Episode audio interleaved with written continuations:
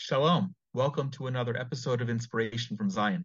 I'm Jonathan Feldstein, and I have the privilege of being your host, coming to you from the Judean mountains here in Israel. I like to refer to it as the original Bible Belt. Inspiration from Zion is a program of the Genesis 123 Foundation, whose mission is to build bridges between Jews and Christians and Christians with Israel in ways that are new, unique, and meaningful. I pray that you will find this all of those. Through this program, we're excited to connect you to people and stories in and relating to Israel to give you a window to look through, experiencing aspects of life here that you might not otherwise know about. We want this to be interactive, so please be in touch at inspirationfromzion at gmail.com and send any questions and any comments about any topic anytime. Or you can reach us at genesis123.co or follow and like Inspiration from Zion on Facebook, Instagram, and Twitter. Stay tuned until the end we're also, when we're also going to share an exciting opportunity. And please feel free to share this with people who you know will also find it of interest. Today, we are nearly three full weeks into the war with Hamas in Gaza and waiting to see, as, as of this recording, if and when there will be a full ground offensive against Gaza and to destroy Hamas, and if there will be an open front uh, with Lebanon, with Iran, or with the Houthis in, in um, Yemen or even in Syria. We pray that all of our soldiers are swift in battle and come home victorious and safely very soon. We're also having a unique conversation today, which I hope that you will follow and, and excuse the audio problems that we had, but it's such an important conversation. We're letting the conversation roll as is. It's the first time ever that Tal Hartuv and Kristine Luken, excuse me, Kathleen Luken, have ever been together live in public speaking about the death of Tal's friend and Kathleen's twin sister, Kristine. Excuse me for confusing the two. Kristine was murdered here in Israel on December 18th, 2010, when Tal was also brutally attacked and miraculously survived. We want you to understand from a very personal perspective what happens when terrorists strike? Not just reading it from the news, but hearing it from the mouths of two people who lived to survive and tell about it personally, and as personally as one can get. Please, please follow the entire conversation, and again, excuse the audio interruptions uh, that we had. It's just too important to edit and try to scrape together something that uh, that would lose some of the content even though the audio quality is not what we want it to be. Okay, shalom, friend. This is Jonathan Feldstein. Um, I have the privilege of serving as president of the Genesis 123 Foundation, which, among other things, hosts very important webinars like this and podcasts um, uh, called Inspiration from Zion. Today, we're having an important conversation. It's Saturday night, the 21st of October, 10 p.m. here in Israel. 3 p.m. on the East Coast in the United States. Um, this this conversation, I'm I'm recording it because there are things we may be saying that by the time, or I'm noting the date because of the things that we say by the time that some of you are watching or listening to the conversation may not be relevant or may be outdated. Um, and, and I wanted just to put the references to when this conversation is taking place. Um, also, because two of us live in Israel where we have the potential of an air raid siren sending us to a bomb shelter at the moment. Um, should either should you hear that, or um, you just don't see us, for those of you who are watching the video, you'll understand why, and we'll be back as soon as the home front command tells us that it is safe for us to come back. In which case, Kathleen, you may be find yourself sitting by yourself, getting a monologue for a little bit. So use that well. Um, I do want to point out that since the war began two weeks ago today, I have taken to have all of my webinars, all of my briefings, and all of my interviews with my phone on uh, non silent because I want you to hear if there are uh, air raid sirens taking place in other parts of the country as well. The Genesis 123 Foundation exists for the sole purpose of building bridges between Jews and Christians and Christians with Israel in ways that are new and unique and meaningful. And I'm not going to do a whole big, uh, as they say in Yiddish, spiel about what that means today, but I do want to invite you to go to genesis123.co where you can find out more information and also through which you can be in touch. I uh, want to uh, highlight, of course, that we do these webinar series called Inspiration from Zion. We do this as a podcast called Inspiration from Zion, where I have the privilege of serving as the only Orthodox Jew with a weekly podcast on the Charisma Podcast Network coming from Israel about Israel. And today we're having a conversation that we've talked about having for, wow, really some time, but the war that Israel is in the midst of um, kind of pushed it to the forefront, to the front burner. And I'm very grateful for our two guests um, who are here. Um, we're all friends individually and together. And, and I think that all of us could probably affirm without a hesitation that we all wish we never knew one another. Because it's the circumstances of why we know one another that is why we're having the conversation and it would have been much better if we were each anonymous to one another. Um, this is the first time this is not the first time that our two guests are um, are speaking. They are friends um, but this is the first time that we're having a conversation like this with two of them in public there will be opportunity for questions and since we're recording by Zoom. I ask everybody to use the Q&A feature for that. Um, I also, I made a note here. Yeah. So, so let me just quickly introduce who we're talking to and why we're speaking today. Tal Hartuv is a British native, an Israeli tour guide, a writer, and public speaker. She's the author of The Rage Less Traveled, a memoir of surviving a machete attack. Kathleen Luken is the twin sister of Kristine Luken. She is also a Christian who loves her Messiah most importantly and who proudly served her country as a U.S. government employee. She is married and lives outside of Washington, D.C. Now, why are we having this conversation today? And how on earth are Tal and Kathleen connected is what we're going to talk about for the next 45 minutes or to hour or so. On December 18th, 2010, we're coming on 13 years, uh, Tal and her friend Kristine, Kristine Luken, were out on a hike on a day Kathleen and I were speaking about the beauty of the weather um, there in, uh, at the moment in, in um, suburban Washington and here as it was today as well on a gorgeous uh, early winter uh, day and a hike in the Judean mountains. And they were set upon by two Hamas terrorists, and that's specifically why we are having this conversation, because I want to use this opportunity for a personal experience relating to people who understand Hamas terrorism, especially in light of what we're going through now and the incidents of the last two weeks here in Israel. Um, Tal was attacked, brutally stabbed and beaten, and literally survived by four millimeters. And we're going to go into, into that. And sadly, without words, um, Kathleen's twin sister, Kristine, was stabbed to death and did not make it. Um, Kathleen and I only met each other for the first time a year and a half ago, but we've been in touch for quite a long time. I've had the privilege of interviewing her and writing some articles, and, and hopefully more will be forthcoming. And um, this is just an important conversation. Um, without me going into more of the detail, what I'd like to do, kind of chronologically, so people who are following understand what happened and why we're having this conversation. Um, Tal, before you talk about what happened on that day, how were you and Kristine even connected? Why were you two out hiking in the Judean mountains on that beautiful Saturday?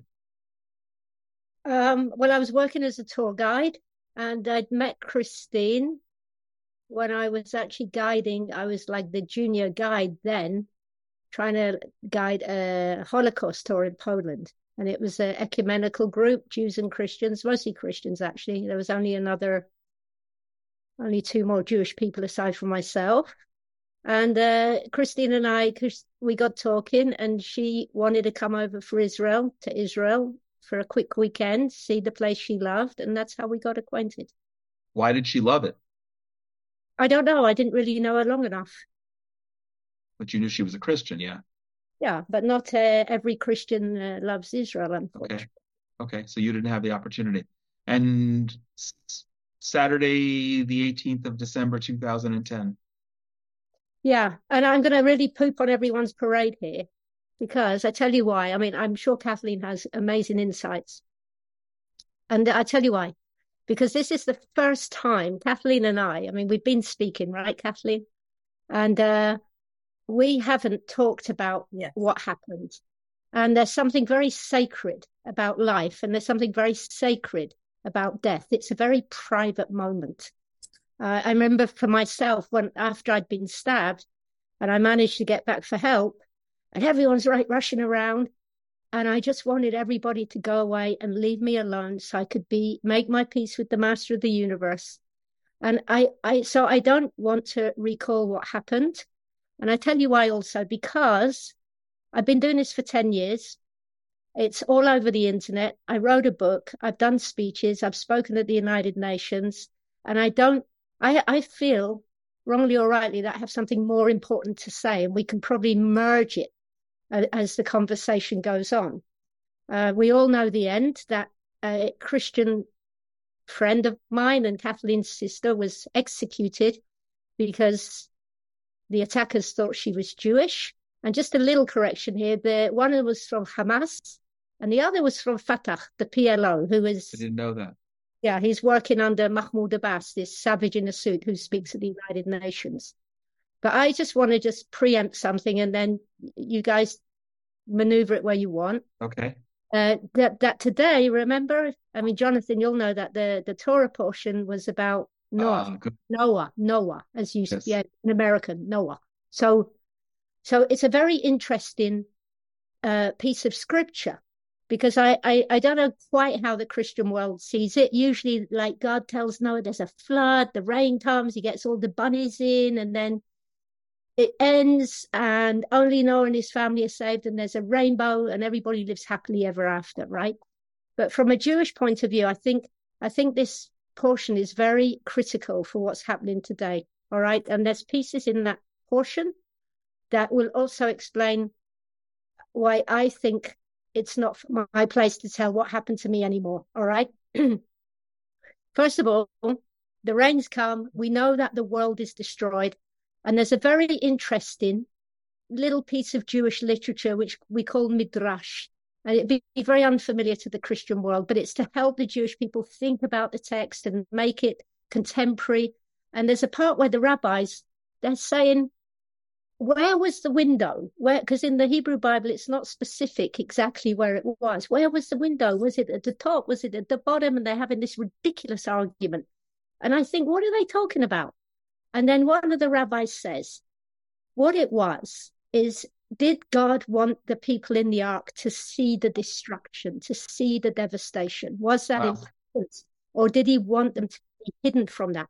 It's neither a here nor there, because when the flood waters draw back, okay, what happens is what we saw on November, uh, on October the 7th. We woke up to a new world. Like Noah would have popped, popped his head out of the ark and go, Oh my gosh, I don't recognize anything. And that's exactly what happened in Israel. Now, what's Noah's uh, coping strategy? From then, he becomes an alcoholic. And that's the last thing we hear. He like has a hangover, he wakes up, he curses his son, and that's the end of Noah.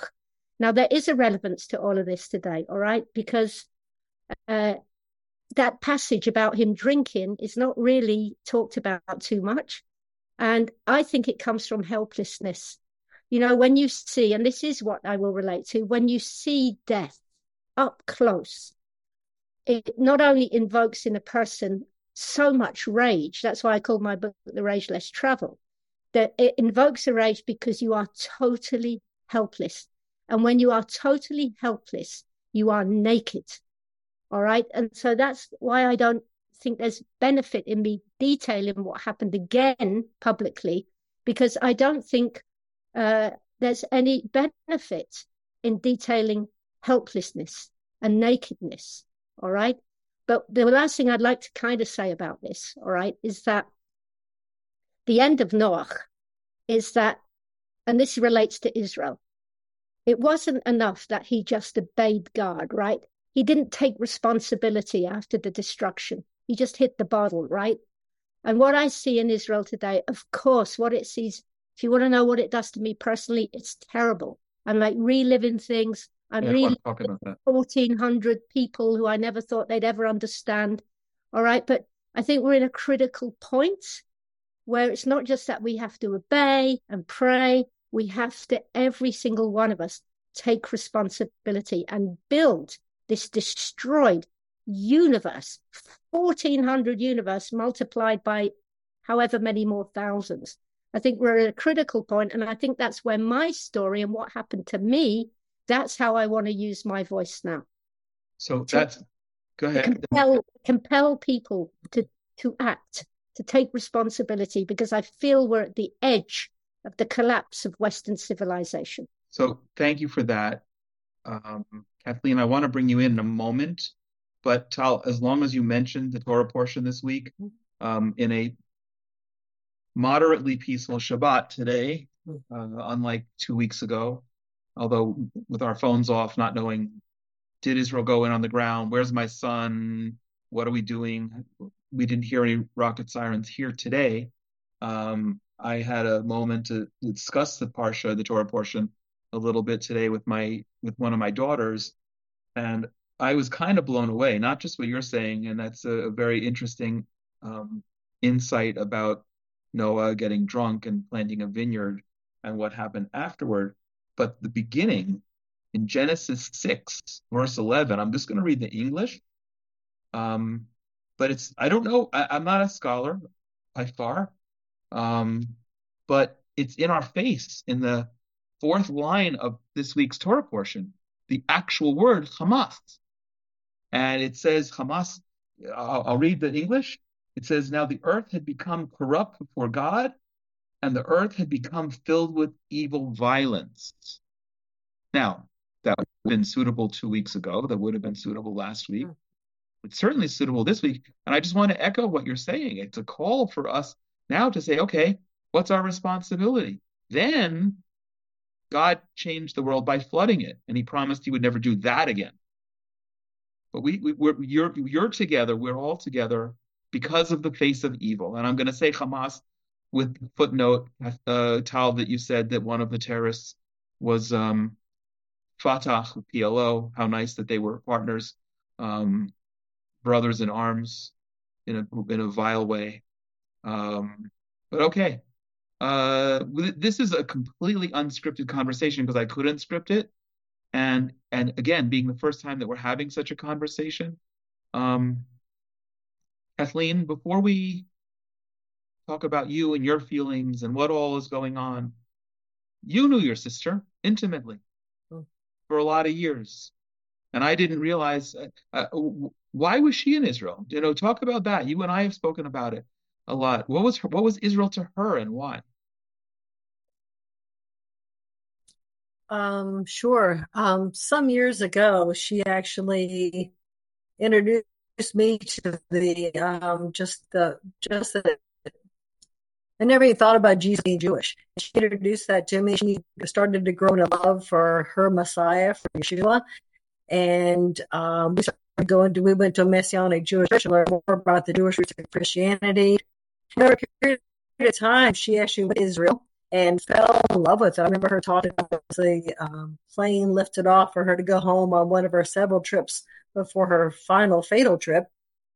She was just um, just wrecked, if I could use that word, just wrecked, and and was so moved and wanted to be in Israel, wanted to move to Israel, and just loved the Jewish people, loved the land, and um, I think it just came alive to her after reading the Bible. It came alive to her, and she wanted to be there and that became her mission for the next several years. She wanted to go to Israel, and that's a that's a beautiful story of sacrifice.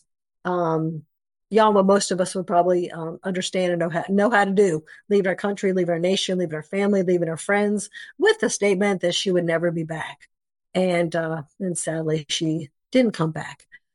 Um, so that her that's where her love of, of Israel came about. She actually started to look at. Um, she left her job with the federal government for of uh, many years and because she wanted to go on a tour.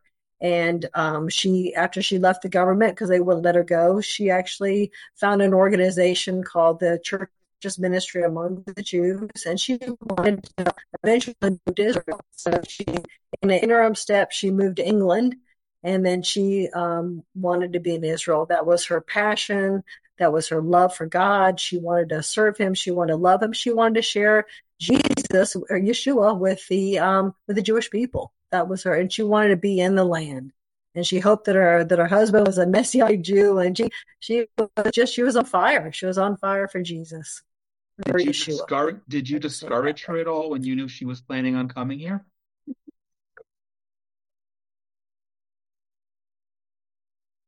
Uh, no, I didn't discourage her. I think I didn't quite understand at that.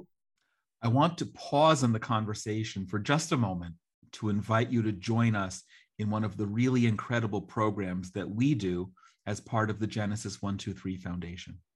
This year, we have been going out all throughout the Judean mountains to show love to soldiers who are stationed keeping us safe from the threat of terrorism.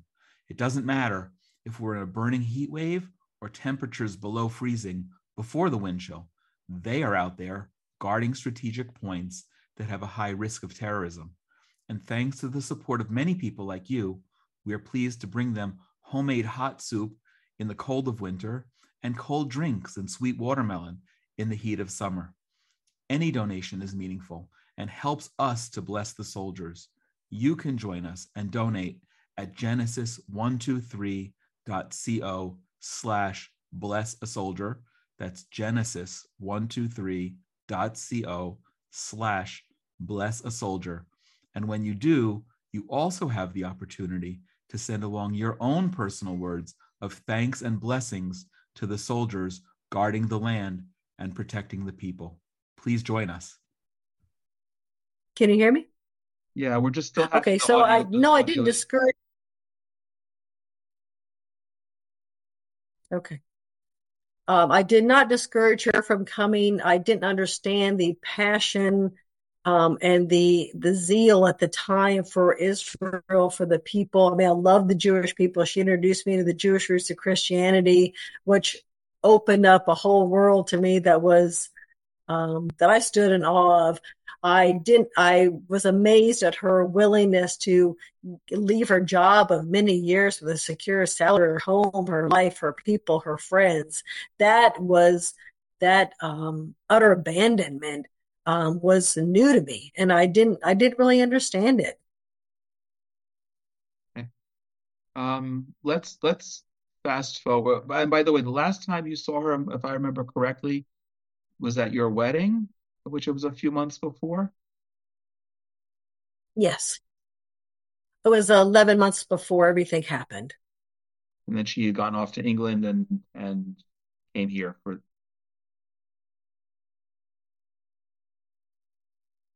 Yes, she was already living in England. She had moved from here, already living in England, and came back for my wedding. And I was hoping to see her in that November, and she decided not to come home and then she um, went on this trip i'll share one of the articles or more i don't remember honestly how many that i've done with you about you um, even before we met or, or were introduced i felt a very strong connection to kristine and wrote about her and and and feel like i feel like i knew her uh, which I didn't. Um, but you and I, one of the things that that mm-hmm. I'm still kind of ashamed as an Israeli, and something that you and I have spoken about, is that you are a family of a terror victim. Your your sister was was murdered, um, and there's very little, if any, interaction connecting you in America where you live to to that and and I, I want to speak specifically about how you felt two weeks ago when, or, or in general, when we have terror instances mm-hmm. here, because you've got a unique perspective. But before that, to the extent that you want to, I remember that you shared, you shared with me that it was very difficult dealing with American officials to a degree and getting Kristine's body back for burial and all of that was taking place during Christmas time. Would you like to share anything about that period of time and what you were going through?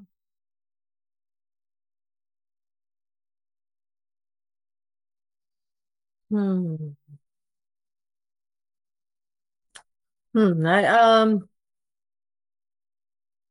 I think it was I guess at that time it was it was utter shock, utter dismay, um, incomprehensible. Didn't even know how to even process when the uh, when the um, FBI came to my home and told me what happened. Um, I just we never I've never experienced such a thing. Did nobody anyone who experienced um, such a thing it was a lonely experience, and we've talked about that as well. Um, there was no one to commiserate with, if that's the right word. Uh, you're longing for someone to understand what you were walking through, and there was nobody here, no one who understood, um, no way to really process it. And I, yeah, no way to process it. And it was a very, and we talked about it. It's been a very lonely journey. You know, God has been good. My faith in Christ has sustained me, but it's been, it's been a, it's been a, a lonely journey. And, and uh, we've talked about how um, over in Israel, there's the kindness and the coming. You you can describe it much better than I can, but coming alongside, we just didn't have that. There's no really kind of coming alongside here in the U.S. to help you grieve, to help you walk through it, and and to have those who understand what you walk through. Al, you want to? Uh, I, I want to talk about again more recent incidents, and you you already set it up before, but are you aware of Kathleen kind of being out there on the periphery in terms of a family member of a terror victim and not really having any connection? Have you ever had any conversations in general with people here in Israel who who are who are providing all those great not services, mm. the, the, the things that are done for people here in Israel um, from the network of Chesed, the goodness that people respond. Anything you want to add to that? You mean following recent events? No, I'm talking about Kathleen's experience in the last ah. almost 30 years, where she's a, a families of terror victims here are connected to a network of other families of terror victims, and gov- gov- the government provides certain levels of support. And, no, let's just let's just dismiss that myth. All right. I mean, okay. I can I can hear Kathleen's isolation and I always think, you know, I was I was the lucky one because I was there. It's the not knowing exactly what happened for anybody is very very difficult. It brings in another new level of torture. Um, uh, and I will say, and I've been reticent to say it, but the government were extremely unhelpful. You know, I've had to fight nine years to get a measly pension to pay my rent. So let's let's you know, as much as I love yeah. Israel, the government do not look after terror victims or survivors. I don't even like the word victim. I'm sorry, I won't call myself that. Um, and and the first few months, uh, I think like Kathleen was, or at least your parents, Kathleen. I was embroiled in the court case, in the police, in uh, you know, even for the court, there was no translator, so I had to get. Uh, I was translating some of the indictments, and my friends were doing it. Basically, it was a big mess. Uh, it wasn't uh, simple. I think as I said, to my advantage, I was actually there, so I know what happened, and I saw the last moments, and I, you know, and, and so that's my gold medal. And Kathleen was, you know, she she won the lottery in the sense that she experienced life, forty four years of life with her sister, which is it's beautiful, and that's what we need to remember. Kathleen, you need to remember her life, and I try to remember Kristine's life. And I think what happened to Kathleen, uh, it must have been a ghastly, uh, excruciating, isolating experience. And um, very similar, actually, to what we're seeing now in Israel, right? Ah. One minute, one minute you're having your coffee and your cigarette in the mm-hmm. Shabbat in the kibbutz. The next moment you look around, your family's been murdered and the rest of them been taken off to Gaza. It's unfathomable. And that's why I say, I, I, I mean, I can say it because I was there, right? It's not what happened to Kristine and myself. Of course, it's important. In the grand scheme of things, the individual details of what happened to me and your sister Kathleen, they're not relevant. They're only relevant to give us a platform to speak of what is happening to the Jewish people today. Because don't forget, your sister was murdered for mistaken identity. And what, what I see, and I am going to keep dragging it away because I'm so concerned with world events, you know, how the streets are being filled with hundreds of thousands of people in suits and ties joining thugs and savages calling for the death of the Jewish people. And that's, you know, if this mm. conversation can inspire mm. people to mm. take action and to take responsibility, that's what that's what I want to do. And I bet you want the same, Kathleen. Mm-hmm. I want to come to that, but I'd like to know if we can get a little personal. What? Yes. What? I mean, there there's been no shortage of terror. Uh, Kristine's murder wasn't the last.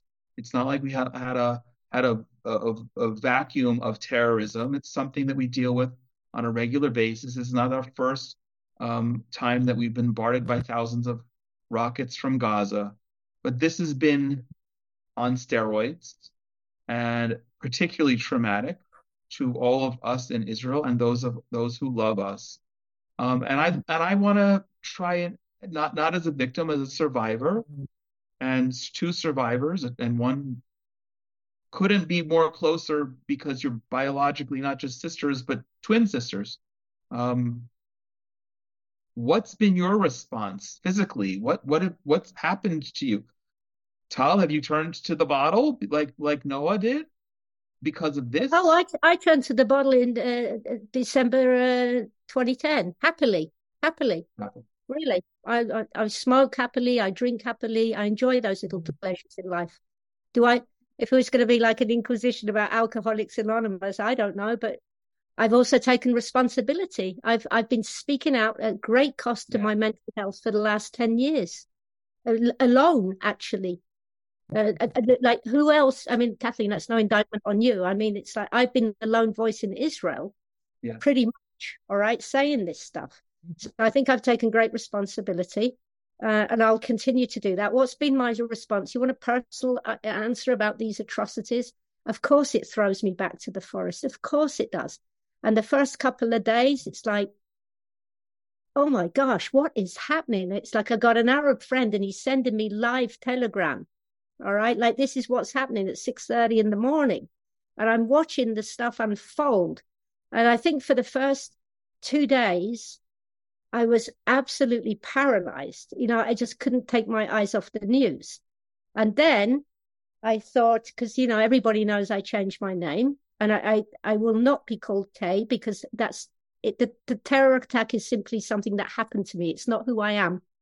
And Kay is always associated with terror and knives and uh, inspiring. It's like, no, I like bird watching. Do you know what I mean? I've got other things in my life that I enjoy terrorism great artist. So that's why I changed my name. And then when I saw what was happening and I felt it was so existential, it wasn't just about me.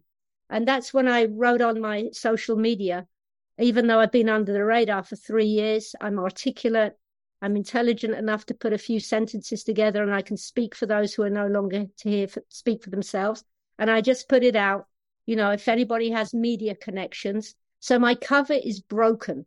Now, what does that do to me again? That's like, mm. yeah, everybody's privy to my pain. And it's like, that's why I'm monitoring, like, when is it wise to keep digging it up? And when can I use what happened to me as kind of a platform to inspire people to, to take responsibility? So, yes, of course, it's very, very difficult. This conversation is not simple for me. Mm. I mean, you think it's like easy for me to watch Kathleen and see her in pain? Of course it's not. But it's not it's not like I want people to get off and me seeing people in pain, you know, it's like there's there has to be and you're doing it very nicely, Jonathan. You know, but there has to be a reason that why we're doing this, right? Not mm-hmm. just okay. sit in Shiva, because that's a private thing that I need to do with Kathleen. You're you're right, and we're going to go there. But I want people to understand. You know, you you just spoke. This opens up the trauma again for you. And then there's Kathleen, who's sitting out there in the suburbs in America. I can see the leaves changing colors, which is gorgeous. I miss that. Um, but but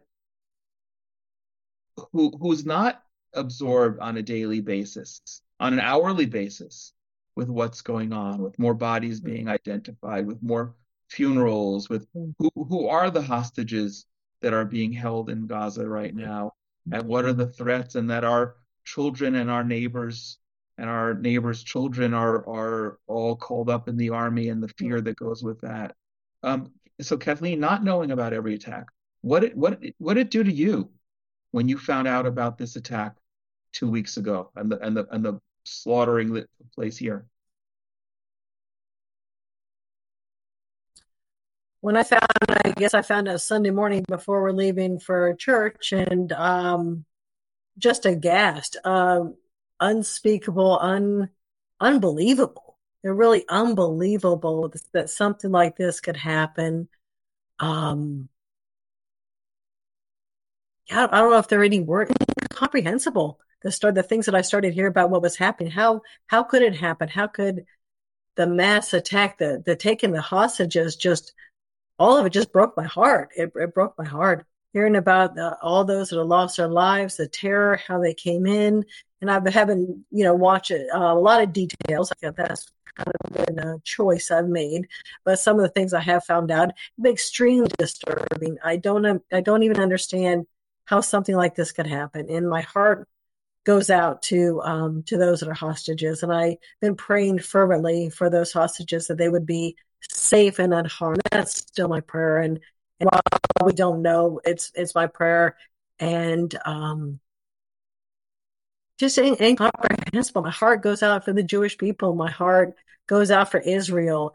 Um, even as I pray, we, you know, I don't know if we want to talk about some of those things, but just visions and, and things that God spoke to me and, and just praying for, praying for Israel and just aghast at how these people could come in and do this and attack Israel unprovoked, unprovoked.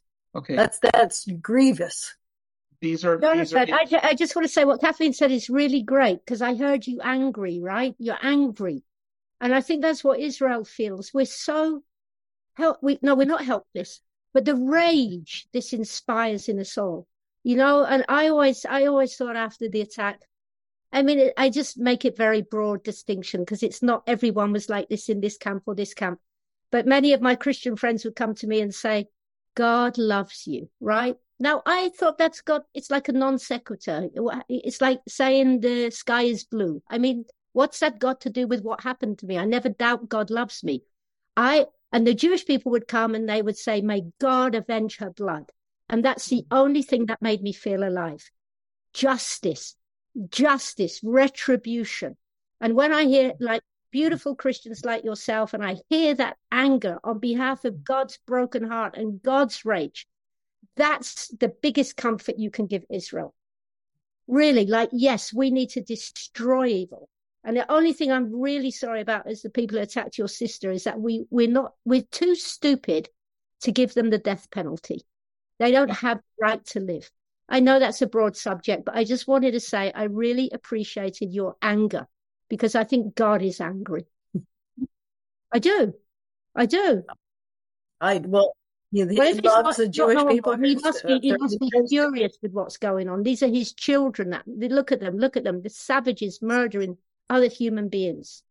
Uh, let's let let's let Kath respond because we're having the issue, the audio issue. I don't want to speak over one another. Okay. Have to get a match. Uh, uh, thank you, thank you, Tal.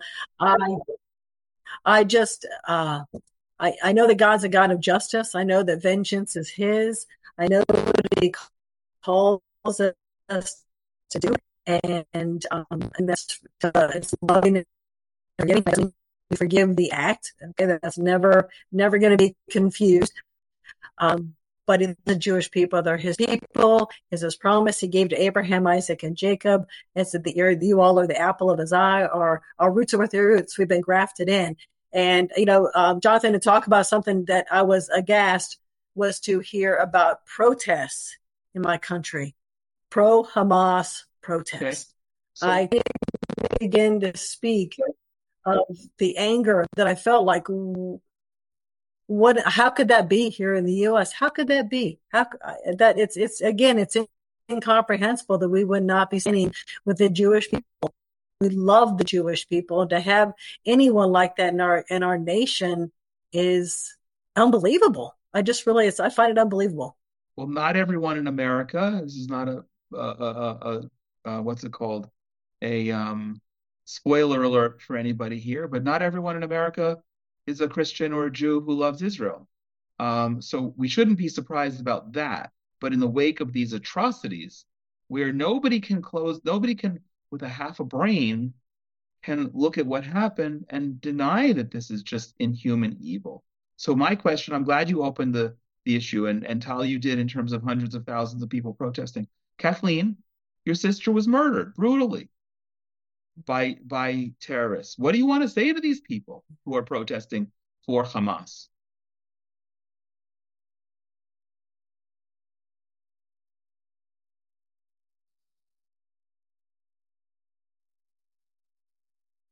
I don't know. uh, ignorant, um, ignorant, ignorant to what happened. Um, yeah, ignorant, heartless, uninformed, just grievous that they would have that they would be would be protesting for pro Hamas, pro Hamas. That's that's unheard of. An unprovoked attack on Israel. What they did to the to the people, and what they're still doing to the people it's it's it's unbelievable. It's incomprehensible that they that we'd have any of that going on, and if things keep coming up. Hmm? No, go ahead, finish. No, just I keep finding out little things about people in our country that are at high levels in the government. I'm not going to go into that. That are um, pro Hamas and spinning venom and and uh, things against and about Israel is is it's just shocking. I, I just really find it shocking. I really do. I don't think you, you would have had this. This wasn't, it wasn't like this 10, 13 years ago. Wasn't wasn't like this 13 years ago. That's a very interesting observation. What is Hamas to you?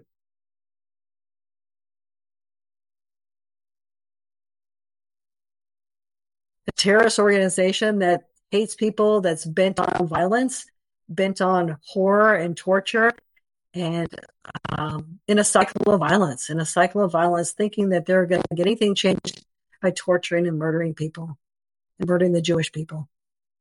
There'll be no change. There can be no change. How can we have change? Sadly. And how do you get out of this cycle of violence? When I saw little children, uh, Palestinian children were in rubble and crying, all my, my first thought was, you're going to have another terrorist born. Isn't it, isn't another terrorist being born? And starting again the cycle of violence? I, I, I want to pause in the conversation for just a moment to invite you to join us in one of the really incredible programs that we do as part of the Genesis 123 Foundation. This year, we have been going out all throughout the Judean mountains to show love to soldiers who are stationed keeping us safe from the threat of terrorism. It doesn't matter if we're in a burning heat wave or temperatures below freezing before the wind chill. They are out there guarding strategic points that have a high risk of terrorism. And thanks to the support of many people like you, we are pleased to bring them homemade hot soup in the cold of winter and cold drinks and sweet watermelon in the heat of summer. Any donation is meaningful and helps us to bless the soldiers you can join us and donate at genesis123.co slash bless a soldier. That's genesis123.co slash bless a soldier. And when you do, you also have the opportunity to send along your own personal words of thanks and blessings to the soldiers guarding the land and protecting the people. Please join us. Right. Tal, you no, didn't I, I, I, must say hand. something. I must I say know you want to comment. Go ahead. Yeah, uh, because it's very easy when, when, you know, you live in America and like just get stupid CNN and other like woke channels, right? And where's your news coming from? This is not a cycle of violence, Kathleen. It's not. It's linear, meaning what does linear mean? They start something, all right? They basically want to see the destruction of the Jewish people. If they put down their guns, we would have peace today. It's not a cycle of violence. And the other thing is, I thought about it, right? There's a great, there's a, a, a, well, most wisdom is Jewish, to be honest, but there is a great piece of Jewish wisdom which helps me. Kathleen, you know, I've helped Palestinian children, right? You know, I set up a little educational club for Palestinian children to teach them English. And I always say it's a Muslim surgeon who saved my life. Nobody can get me on racism or mythical Islamophobia. Yes, I'm phobic of Islam, but never mind. That's a conversation Right. for another day. But there's a there's a piece of wisdom in the in the Talmud, and it says this: the person who is cruel to the kind will, in the end, be kind to the cruel. And I think what we all need as Jewish people and as Christians here is moral clarity. And we need to hate evil.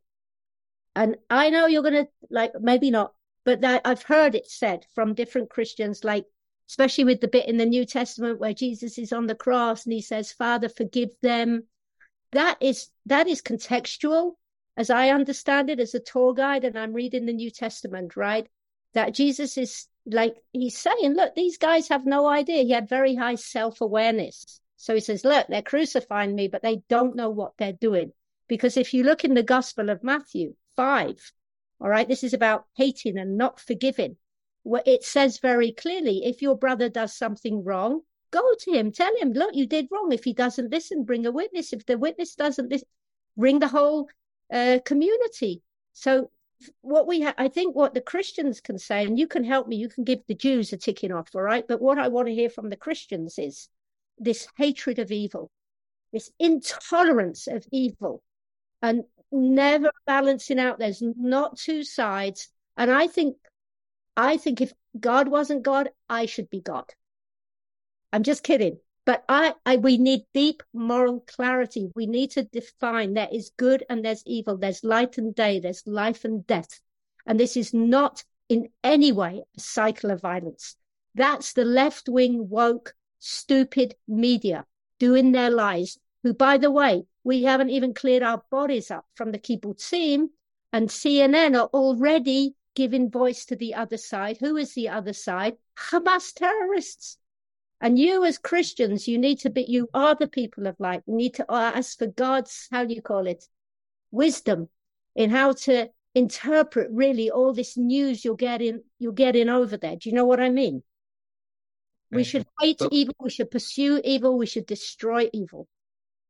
I'll lead the way. Follow me. Kathleen, your turn. What do you think?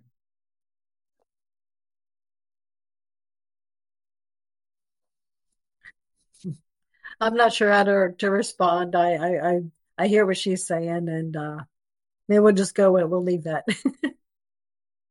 Okay. Um, what do you want to say to the people who are protesting?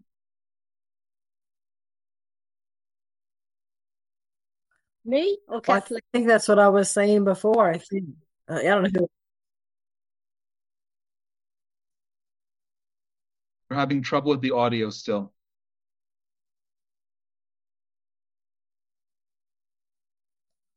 Who is your question to, Oh, Jonathan? to you, Kathleen, to you.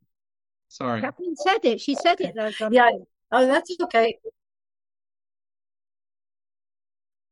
Yes, I, I think I was just, I would like to, I think it's, I think it's ignorance. I think it's misguided. I think it's misinformed. I think it's grievous. I think it's sad that anyone at this point in time would be pro Hamas, considering what, what has just happened, unprovoked attack on Israel, brutal killings of innocent Israeli, innocent Israelis and, and um, attacking your nation. Got it. You know what Um, I'd say? Can I just say what I'd say? I'm on ahead. fire. I'm on fire. All right. I would say I wouldn't even talk to them. Personally, I would go straight to the police and I'd say, as a Jewish person, I feel very threatened. I feel my life is under threat. And these people here, many who are actually guests in the United States, right? Migrants, economic migrants. Where are all the women and children? We'll ask that in another conversation. But but we I would go to the police and I'd say, as a Jewish person, as a human being, I feel very threatened because they're calling for the destruction of my people. There should be a no tolerance to this kind of incitement of terrorism. And then I'd go on the email and I'd email my uh, congressman and I say, this is outrageous that this is happening in my state. And then I'd go home and I'd cry. That's what I do. I wouldn't even engage with these people. I'd just be so, if it was happening to the Christian community, let me tell you, I had a conversation with some Muslims who, very beautiful people, who are appalled at what's happening. And I told them, I said, the Hebrew Bible says this, that I am my brother's keeper. And it's my job as a Jew to protect you, good and honorable Muslims, as is it's much to protect the Christian community and the Jewish community. And that's we come back to the same thing. We have to take action. Action. Because so what does that mean? Are not, feelings are not going to do it. They're so not what does that what does that mean to you to take action? Very, very first of all, I love the idea that people, rather than sitting and cowering, and there's been a lot of it in America, in the West, I don't even know where else. I mean, it, probably worldwide. But but this is a this is a this is no longer just a right of free speech. This is now a threat um, of violence. And so, what does it mean, Tal, first for you to take action, and then Kathleen, I want you to think about what should other what should fellow Americans be doing to take action. Okay, I'll tell you what it means for me to for me personally. I'm writing, I'm doing cartoons, I'm putting them on Facebook, I'm going to the army bases, I'm giving them a little pep talk. I've jo- joined the home front. Uh, I'm going to survivors of the Holocaust and just like having a t- cup of tea with them, that kind of thing. Uh, and I'm speaking obviously all over the media. I'm taking as much action as possible. I'm also in t- contact with my Jewish friends abroad. You know, Cheryl from Atlanta Israel Coalition. Those guys, volunteers, they're hiring a truck and they're going to broadcast the photographs of the kidnapped and they're going to drive that truck around where these students for justice in Palestine oh, and Hamas, that's taking action. Like not letting these people have the freedom of speech, because if they have the freedom of speech, they at least have to take responsibility for their speech. And they're irresponsible in, in that they're causing people to run for their lives. So there's a lot to take action. I would suggest to the Christian community watching this, get in touch with Jewish people on Facebook, organizations, I mean, I can't think. I mean, there are several. Jonathan, you know Atlanta Israel Coalition, right? You know how well, much Cheryl's on. Cheryl's here. She's watching. Oh, is she? Yeah. Uh, what a little peachy. appreciate. Oh, yeah. She's going to be. She's going to be copying this video and and using it. Good, excellent. But great. What a great example. Yeah. So there is action to take, and there's also like. I mean, it sounds silly, but it's not. But social media is a very influential thing these days and you control these main major CNN pages and all these other horrible the BBC that's really the mouthpiece of Goebbels who was the propaganda minister in the Nazi time. And you can just write a comment underneath what they post about Israel. All these things influence young minds. Yeah. you know they do. They I, there's a, there's a verse in the Hebrew Bible which says Ki mi baz biyom don't just don't take lightly the small things in life. It's the small things that have a huge effect, a huge effect. A mm-hmm. microchip, we can talk to the moon. All right. We, a little penknife when I stabbed the guy in the nuts, right? It brought down a whole terror cell. All these tiny actions we do can have huge ramifications. So mm-hmm. I would encourage everybody listening. It might seem a small thing you're doing, but everything has in eternity, in the economy of God, it can have amazing repercussions. Okay, you just you just gave away a little bit of a, of your book, so people will have to find a copy and and read more about all of that and how you did bring down the terror cell. Um, uh, Kathleen, you're an American Christian. You're watching from afar all of the things that are taking place here. Your sister was murdered by terrorists. What action should, from your perspective, hmm. should people be taking?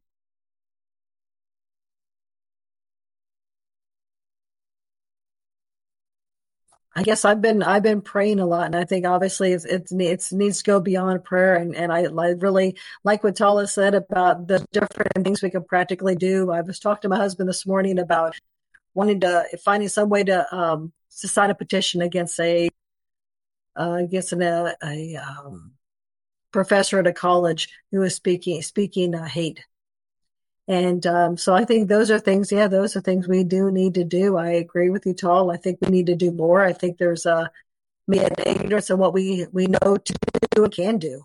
So I do appreciate that. Would you Kathleen, I think I think what Kathleen, I have to out. tell you, you need to speak out. Kathleen, what you're doing, you you're carrying a lot of pain. You're amazing. You've you've made contact with me. I mean, you know, I'm in this with you. If I can help you, we can do this together, right? We can do this together. We live here. We're the lucky ones. We, Sure. we do know what's going on. You don't. I, I'm always happy to talk to you because I know you're a very godly woman and a woman of action, right?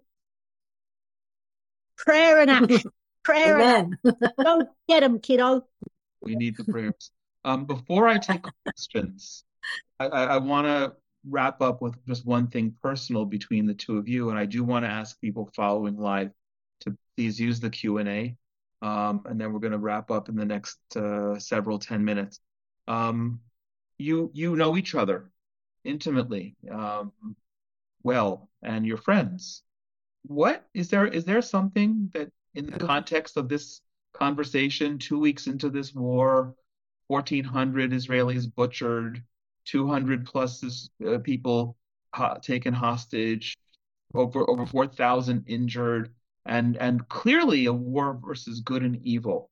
In the context of this specifically, is there anything that either of you want to say to one another that you maybe have shared privately and want to share widely, or that you've never shared and this is the time?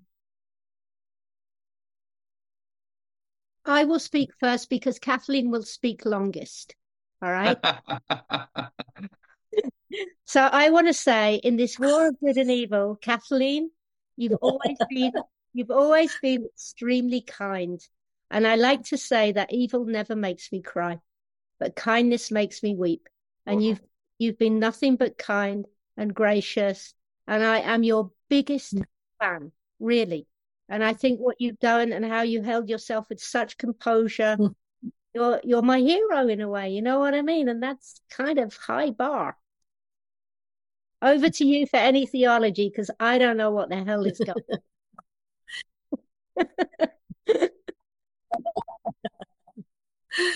Oh no. Uh, well, thank you for that. I, I appreciate that. I think um, as you and I spoke, I guess was yesterday. Uh, you know, I, you've been a very you have been very gracious, and you've been uh, reaching out to me for since very those very early days. I remember talking to you one of those very early days when everything happened, and I said I lost a sister, and we talked about I talked about you being my sister, and I remember that. Do you remember that conversation? It was on video. I think I think I think I was so traumatized. I thought I was looking That's okay. a bit of a mind blow, you know. She's alive. Yeah, I just remember seeing your face and just uh oh no, it was just it was beautiful, it was precious. So those it was those very early days. And I do want to say thank you so much for the many, many years that you reached out and continually cared about me and cared about how I was doing. And there was such such love, such love and care and compassion. And I want to say thank you for that. And I, as I spoke to you yesterday, you know, I actually um I apologize to you because you spend so much time, I guess, with such care and concern and compassion, asking how I was doing. Often I was the recipient versus in turn, because I think it was because of all the details. I was hesitant to hear so many of the details, and maybe that's why I didn't always ask. But there was that the reciprocation, wanting to know how you were doing and how you're processing that. I think those are some conversations that I would like to have with you because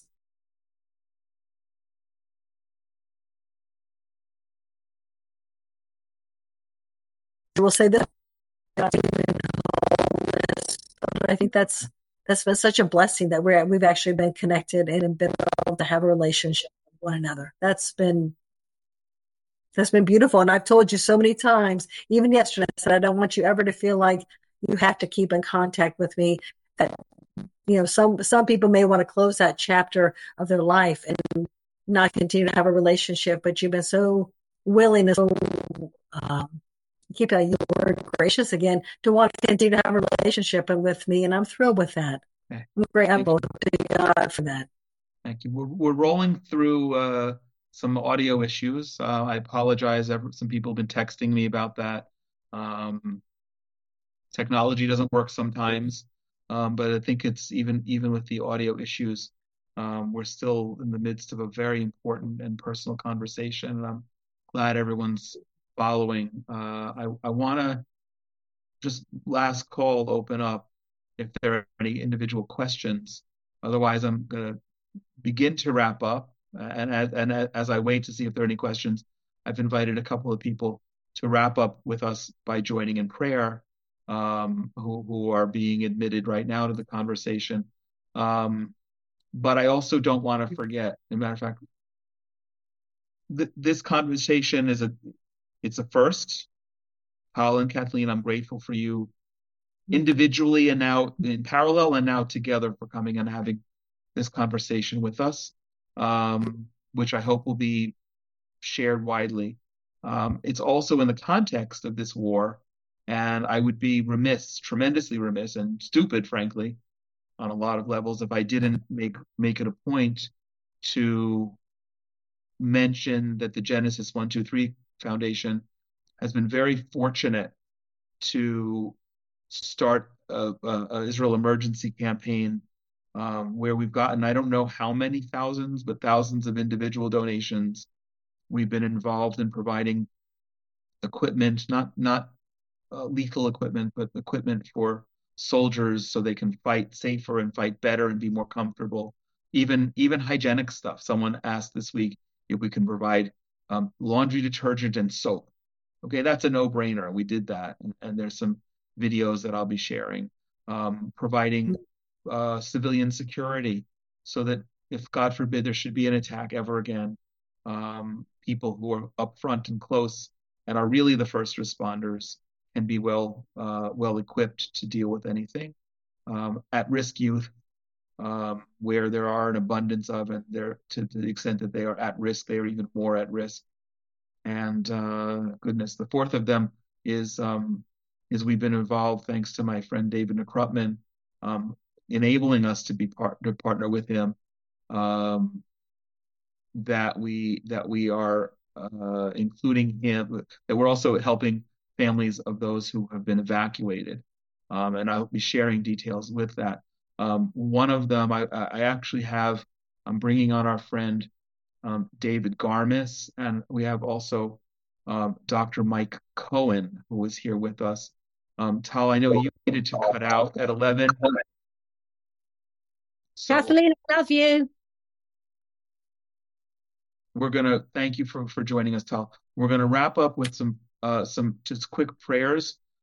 But I uh, but I also wanted to know that not only is Mike Cohen um, a good friend and and respected bridge builder, also between Jews and Christians, he's he's joining us from on patrol somewhere, and I don't know that we need to talk about where that is. Um, I think he's he's older than I am, so I even admire the fact that he's out there patrolling and doing what he's doing. And this evening, he asked me if we could step in and, and provide some funding toward um, uh, bulletproof ceramic vests, for which I'm very grateful to have the privilege of saying yes immediately. Uh, so we're so that, and that's not because I'm so great or the Genesis One Two Three Foundation is so great. It's because we've we've been very fortunate by um, having many many donations from a dollar on up, um, giving us the trust and the responsibility to do right things. And I know if Mike is involved, then it's something that um, that has integrity, and that's critical, especially um, as it's probably imminent that our uh, soldiers are going in on the ground. Uh, Mike, would you like to begin by before and then go back to patrol by closing us out with a prayer from a Jewish side? Do I need to? There we go. Shomer Israel, guardian of Israel. We call out on you with fervent plea and prayer to bless and protect the civilian men, women, and children brutally kidnapped by Hamas and held captive in Gaza, along with the members of Israel's defense forces and other security forces missing in action or held in captive. May it be your will speedily and soon to bring them out from darkness and the shadow of death.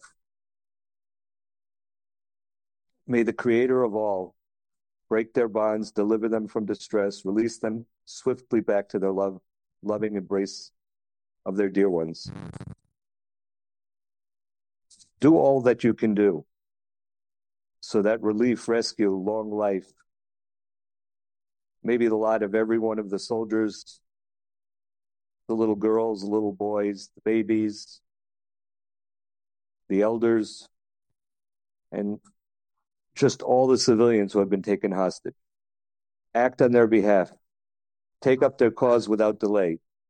Fulfill through them your verse from Isaiah. Those redeemed by Lord will return. They will enter Zion with singing, and everlasting joy will crown their heads. Gladness and joy will overtake them, and sorrow and sighing will flee away. Psalm 120, a song of ascents. To Hashem in my distress I cried, and he answered me. Hashem, rescue my soul from lying lips, from the deceitful tongues. What can he give you? And what can he add to you, O deceitful tongue? You are like the sharp arrows of the mighty, with coals of rotem, rotem wood. Woe unto me for my drawn out sojourn. I dwelled with those who inhabit the tents of Kedar. Long has my soul dwelt with those who hate peace. I am peace, but when I speak, they are for war. A song of ascents. I raise my eyes upon the mountains. From where will my help come? My help is only from Hashem, creator of heaven and earth. He will not allow your fault to falter.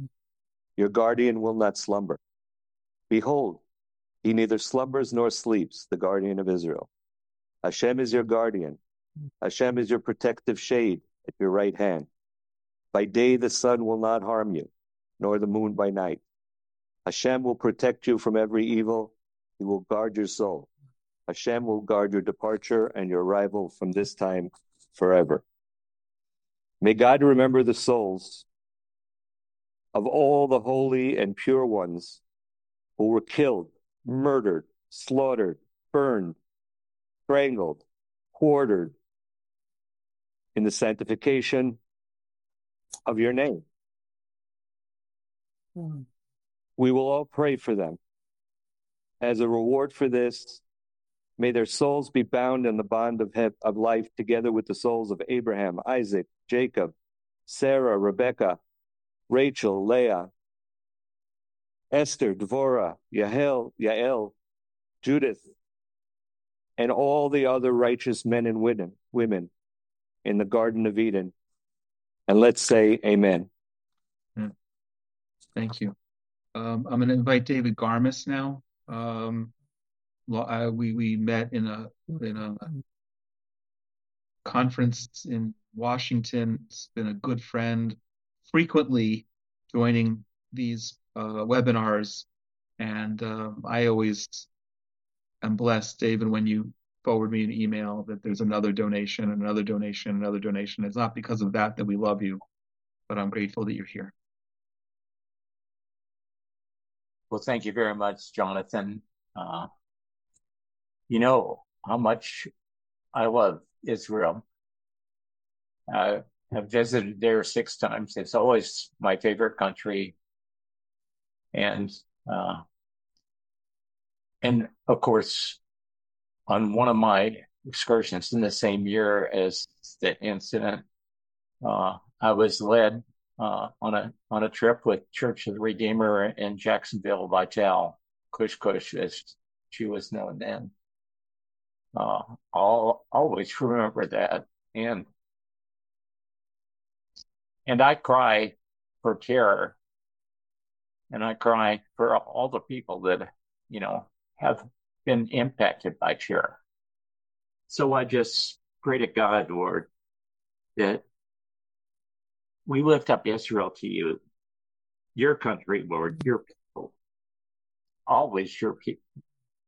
And we pray for the wisdom of their leaders, and, and we pray for knowledge, in particular for the, the members of the IDF as they uh, stand against Hamas and, and terrorism, Lord.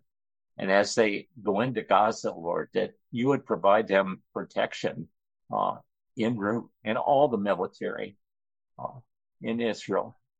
We pray that other countries would stand up in support of Israel.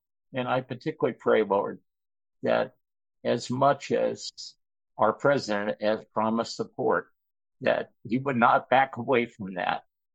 And we pray also for our allies who have stayed away from supporting Israel, that, that they would turn away from their ways, Lord, and, provide support to the Israel people. We stand against Hamas, Lord, as we know that you do. We know that you hate terrorism, you hate evil, Lord, and they certainly are evil. We pray for all the victims of this terrorist action, Lord. We pray that you would provide support for their families, regardless of the countries they come from, and they've come from so many countries, as Jonathan posted the other day. We just pray that they would not lose hope, because that's the one thing we have uh, from our Redeemer. We have hope. And we we know that this is not the end, that one day we'll see our God face to face. So we come to you, Lord,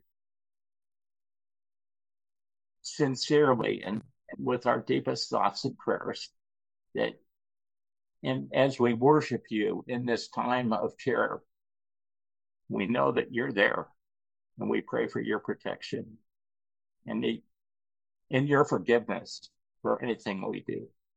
in Jesus' name we pray, amen. Thank you, David. Um, Dan Coyne is another good friend. Um, and I specifically invited him on because, well, other than being a good friend um, and generous supporter, uh, Dan is a, a, family friend, his wife Darcy, and we had an incredible Shabbat dinner together a few years ago with my son Natan, who we became close with, um, who's now serving in combat. Um, and Dan, I know I know you speak from the heart. We'd love you to join us and close it in prayer. Thank you, Jonathan. Uh, to Tal and, and Kathleen, thank you. Oh Lord God, in memory of Kristine, we gathered today, heartbroken over the brutality Tal survived and to which Kristine was overtaken. Please continue to give Tal and Kathleen and their loved ones comfort while considerable time has passed since the tragedy, the, effects of that will be forever in their hearts. Bless them and comfort them, O Lord. Grant them your peace.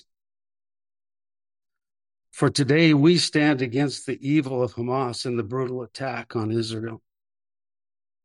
In short, we stand with Israel for it and for its rightful place as the apple of God's eye for the remaining hostages and their families, IDF soldiers, and Israeli citizens, may your hedge of protection be round about them, and may everyone be safe and sound going forward. For all of the Hamas sympathizers who have been protesting against Israel, cause them to stop in their tracks and see the truth the undeniable truth. May they never repeat the hateful actions against Israel again. In this time of war in Israel, there is much to be done. Thank you for Jonathan, who stands to be counted in this difficult time to further unite the hearts of Christians and Jews. I am so thankful for Genesis 1, 2, 3 and ask your best blessings upon Finally, Lord, please bless everyone on this call for their commitment to Israel and the Jewish people. Bless Jonathan and his family, especially his son and son in law, who have been activated for war. Bring them home safely and without incident. In moments like these, we have no greater gift than our trust and faith in you. We stand on your word in the final verse of Proverbs 21. A horse is prepared for the day of battle, but victory comes from Adonai. Thank you that Israel has prepared herself for this day. Now we entrust her and your people to you for protection and victory. Amen. Amen. Thank you. Um, friends, we're going to wrap it up here. Uh, I'm grateful to Tal and Kathleen personally coming together tonight, and Dan and Mike and David for closing in prayer. Um, they're all, all so heartfelt and, and, and very powerful. Um, and again, folks, in all the communication, just please share this as widely as possible. Conversation about how to confront people who are protesting on behalf of our enemies. Uh, we need to bring it to them. Um, thank you all. God bless you. We'll see you again here soon. If you've stayed with us this long, well, thank you for staying with us this long to listen to the end of this conversation. At the end of every program, we're offering you, the listener, an opportunity to receive a special gift. And for the rest of this year and the in, in immediate future, we are offering a beautiful copy of the new book that the Genesis 123 Foundation has published called Israel the Miracle. All we ask that you do is like and follow Inspiration from Zion on all your social media. And when you comment and share the link to this program, we will select one person at random to receive a copy of the book. We're grateful always that this program is sponsored by our friends at the Willow Run Greenhouse in Culpeper, Virginia. If you're ever in the area, please pop in and thank them for making conversations like this possible. And also thanks to the Coyne family as well for their meaningful sponsorship. Inspiration from Zion and all the Genesis 123 Foundation programs are made possible by donations. So please consider joining to help us to continue the dialogue and build bridges. This episode is sponsored by Gateway, Gateway Church in Dallas, uh, in in uh, honor that our soldiers should come home and the and the hostages come home and in uh, comfort for the families of all the hostages, all the soldiers, all those who were injured, and all of those who are who have uh, been killed. If you'd like to sponsor a future episode in honor or memory of a loved one or special occasion, please be in touch at inspirationfromzion at gmail.com. We'd love to hear your comments always as part of a dialogue and invite you to send any questions as well, especially questions you have about traditional Judaism for our Ask the Rabbi programs. Please share this program with others who will also find it of interest, and please feel free to join unique conversations like this that you won't hear anywhere else. Wherever you are in the world, I pray that you and all your loved ones are safe and healthy